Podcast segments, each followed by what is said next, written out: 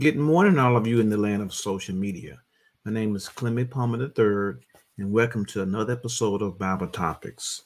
I can be found on YouTube, Facebook, Twitter at DRC Palmer 3, LinkedIn, and also podcasts, uh, Spotify for podcast lovers. If you appreciate this video, please go to YouTube, check like, and subscribe. Uh, if you have a particular interest in a certain topic, please let me know on YouTube. The sole purpose is to save souls. Today, I'm going to talk about giving God your attention, and I'll come out of Acts chapter 3, verses 1 through 10.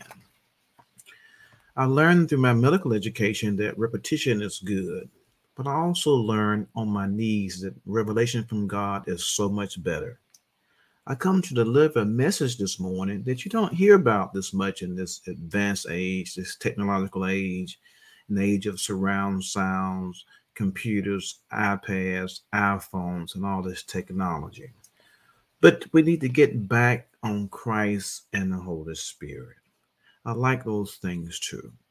So if you don't want to be saved, then why are you here? Uh, if you want to be saved, let's get back, focus on Christ and the Holy Spirit. I truly believe that serving the Lord will pay off after a while. If you have your Bibles, please turn to the book of Acts, chapter 3, verses 1 through 10, and I'll be reading from the New International Version. Acts chapter 3, verses 1 through 10. One day, Peter and John were going up to the temple at the time of prayer at 3 in the afternoon. Now, a man who was lame from birth was being carried to the temple gate called Beautiful where he was put every day to beg from those going into the temple courts. When he saw Peter and John about to enter, he asked them for money. Peter looked straight at him, as did John. Then Peter said, Look at us.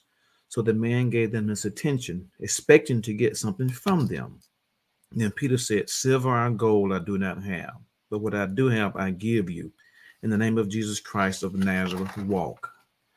Taking him by the right hand, he helped him up, and instantly the man's feet and ankles became strong. He jumped to his feet and began to walk. Then he went with them into the temple courts, walking and jumping and praising God. When all the people saw him walking and praising God, they recognized him as the same man who used to sit begging at the temple gate called Beautiful. And they were filled with wonder and amazement at what had happened to him. Amen. The title today is If You Give God a Little Attention, He Will Give You a Lot to Shout About. Two initial points. At this point in history, Jesus was already resurrected from the dead. He was raised by his Father and the Holy Spirit. And also, there's an inside outside dynamic that's going on in the text. Peter and John was, was going back in the same temple that Jesus had modified. But I'm not judging Peter and John. That's what they knew. Some things take time to change. It's like somebody tell you, I'm going around the corner one more time to hang out. And you never know who they're hanging out with or where the corner is. Or I got to go to this shot house or this club one more time. I got to call him or her one more time. I know a man that was uh, had already had about four or five beers at his home, and he told his wife he wanted to go to the to the liquor store and get uh, some more alcohol. She said, "Well, you had about four or five or six beers already. Uh, just go lie down." He said, "Okay." He went. He got in the bed. She thought, but he got a second pair of keys and was headed to the store to get liquor, and he actually earned a DUI that day because he wanted to go and get one more drink. But I'm not judging anybody. None of us sit high enough to look down on anyone. This Christian life is a process. Take over time, we change and we get better. Let's go to school for a minute. Um, you hear words in seminary and in, in, the theology uh, literature about foreknowledge, predestined, called, and justification and glorification. Let's go into this. Foreknowledge is God's goodwill in eternity past. Predestination is what he set in motion in eternity past. Calling is his goodwill toward believers today. Justification is God making us, declaring us righteous. And glorification is, is his goodwill into eternity. It's a process. What do you mean process? Okay, let me try to explain process. We take a couple, or say a married couple in their 20s and their 30s. They tend to want to win every argument in the 20s and 30s.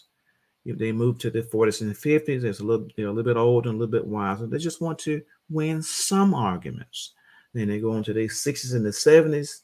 They don't have to win any arguments. And the ones that are plus 80, just tell the other person you're right and keep on talking. Again, I'm not judging Peter and John. The Bible said we're all children of God by faith in Christ Jesus in Galatians 3:26. That's still an old new system dynamic going on. But believers today, today do not have to sacrifice animals outside the, the gate and bring the blood back inside to the altar to sacrifice for sin. Jesus was our sacrifice for sin. Back to the text. The temple gate is called beautiful. It's outside the temple. The location of the gate is uncertain, but it's probably a reference to the Nicanor gate on the east side of the temple. It was one of nine gates leading from the court of Gentiles into the temple proper. And it's also called the Corinthian gate because it was made of magnificent Corinthian bronze. This lame man was well positioned. The temple gate was a prime place to beg. However, it was revealed to me, to this man, it may have been a prime place to cry out in distress. We can't be too quick to judge. We know there's nothing new under the sun. People beg then like they beg now. In restaurants, gas stations, pretty much everywhere. They'll say, let me hold something. Or you got anything? Acts 3 2 said, As Peter and John approached the temple, they saw me and Karen, this crippled beggar to his customary spot. Picture this this man, crippled from birth, in front of this huge cathedral with gates of Corinthian bronze. It just goes to show you the poverty of our big cathedrals and the hopelessness and helplessness of our large cathedrals to help somebody, to assist those who are crippled, to assist the spiritually blind, the poor, the needy, the left out, the marginalized, the beat down, if the focus is not on Christ and the Holy Spirit. Now, the White House in Washington, D.C. looks so nice on TV. But you go a few blocks in either direction, you'll see so much poverty. Las Vegas, Nevada looks so nice around Caesar's Palace and Sammy Davis Jr. Boulevard. But you go on downtown by the pawn shop and you'll see so much poverty. It seems to me that this man had given up hope. There was no cure. After all, he was crippled from birth. Look at what happened to him when he saw Peter and John about to enter the temple. Now, this is by God's grace. He didn't just see Peter and John. God foreknew this and God predestined this. So when he saw Peter and John, by God's grace, about to enter the temple, he asked them for money. Peter and John looked straight at him. They didn't do like we do sometimes, church. You know, we'll act like we don't see the person uh, we'll we will say, I know he's going to ask me for something. we act like we just don't see him. We'll look all around, or we act like we're on our telephone. Hey, how you doing? Yeah, I'll be over there about six. Just give me a wing because that breast is too big. All right now. Maybe we don't want to be bothered, or we don't feel equipped to help anybody with anything. That's why we should be focused on Christ and the Holy Spirit. Peter and John were equipped by the Holy Spirit. The Bible says that Peter and John looked straight at this man. Look at what the Holy Spirit will cause you to do. Peter said, Look at us. When was the last time you told somebody to look at you so you can help them? Maybe you told somebody to look at you for your own personal gain or favor or money. But Peter said, Look at us. The King James Version reads, Look on us. New King James, look at us. The Young Literal Translation, look toward us. The Message Bible said, Look here. And my friend said, Look at here. But no matter how you phrase it, the question remains the same. When was the last time you told somebody to look at you so that you can help them? Now, Peter's command was not to gain publicity, he wasn't showing off, but to ensure he had the beggar's undivided attention. You know something is about to happen. It's like hearing, May I have your attention? Or may I have your attention, please? Think. I believe God is saying, I can hear you without your attention, but I would rather have your attention because He knows if He has your attention, you more likely than not would tell somebody else and He would get more glory. I can imagine the conversation between Peter and John beginning like this Peter asked, Do you want to go over there? And John said, Let's go check him out. John did not say he might have leprosy, he might have HIV, he might have tuberculosis, or he might have COVID 19. I know there was no vaccine because it just came out. They didn't judge him. They didn't say, all he does is beg. Mm-mm, he smells so bad. Whose sin? This man or his parents? Or he's out here for hours and hours and hours at a time. What's wrong with him? Remember, church, this man was crippled. Men had to carry him to his spot. He had to wait for them to carry him home. He couldn't walk. Another revelation. They didn't presume he had money. Oh, he probably has a pocket full of money. He out here asking people all day long anyway. I know he has some money. I'm not going to do anything for him. By the way, church, if you don't want to give anybody anything, just don't do it.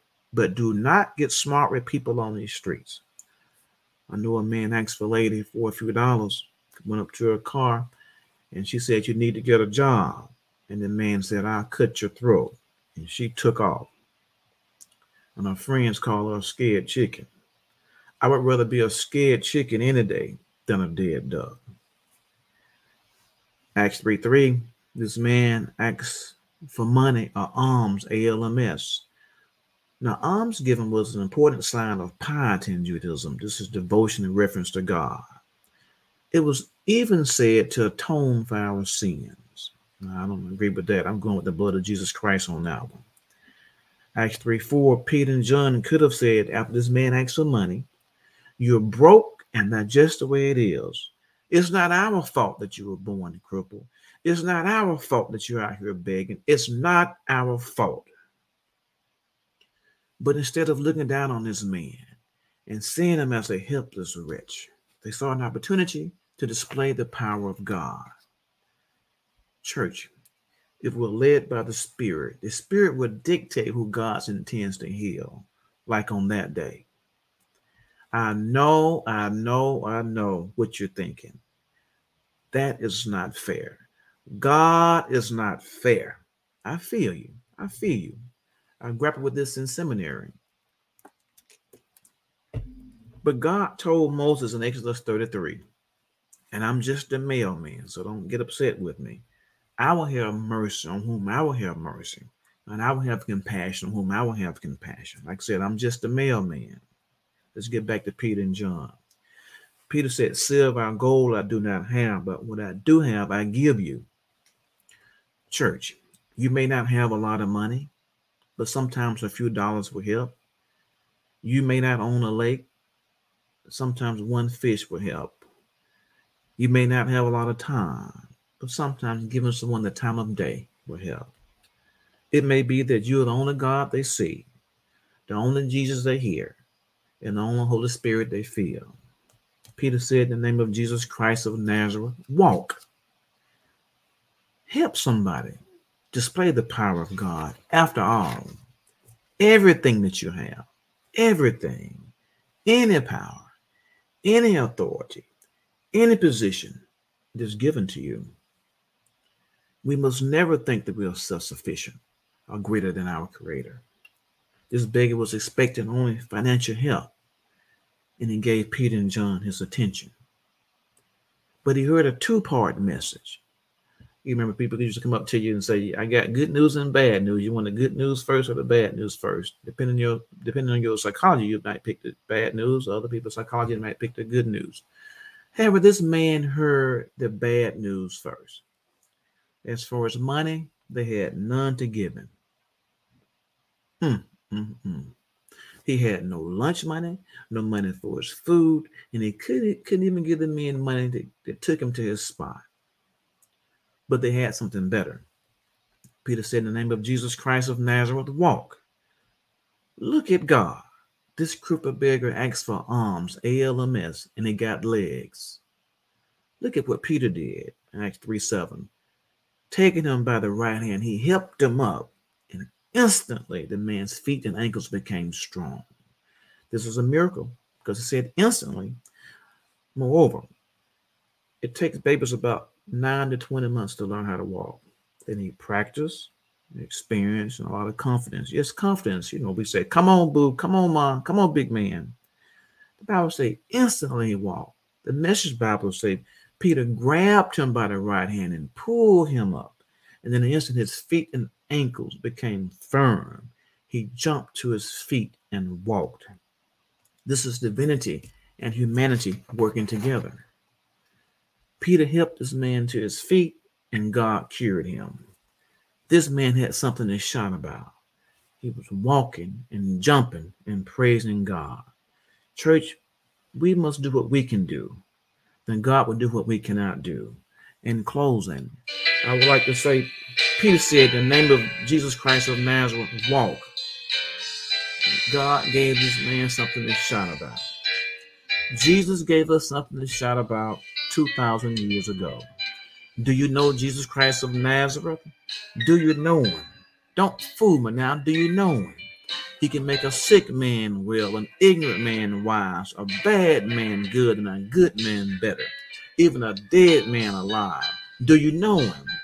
He is the Son of God, came down from heaven, born in Bethlehem, hid in Egypt, raised in Nazareth, baptized in the Jordan, performed miracles by the roadside, took your sins and my sins, went before the religious leaders, the Sanhedrin, sent to Pilate. Pilate sent him to Herod. Herod sent him back to Pilate, where he was sentenced to death. The Roman soldiers got him, laid him down, stretched him out, put nails in his hands and nails in his feet, pierced him in the side and he died. He really died. He died till the sun refused shine. He died to the earthquake. He died to the rock split. He died to the centurion said this was truly the Son of God. And he was placed on a borrowed tomb. But that wasn't the end. On the third day morning, early in the morning, I say early in the morning, he got up with all power in his hand. When he got up, you got up. When he got up, I got up. When he got up, my hope got up. When he got up, my joy got up. When he got up, my love got up. When he got up, my life got up. Amen. Amen. Amen. If you've been blessed today, Please go to YouTube and check like and subscribe. Tell somebody this message. Spread this holy word. I'll be back in two weeks if it's the Lord's will and the creek don't rise. Heaven door is still open. May the love of God and the grace of Jesus and the fellowship of the Holy Spirit be with you now and always. Amen.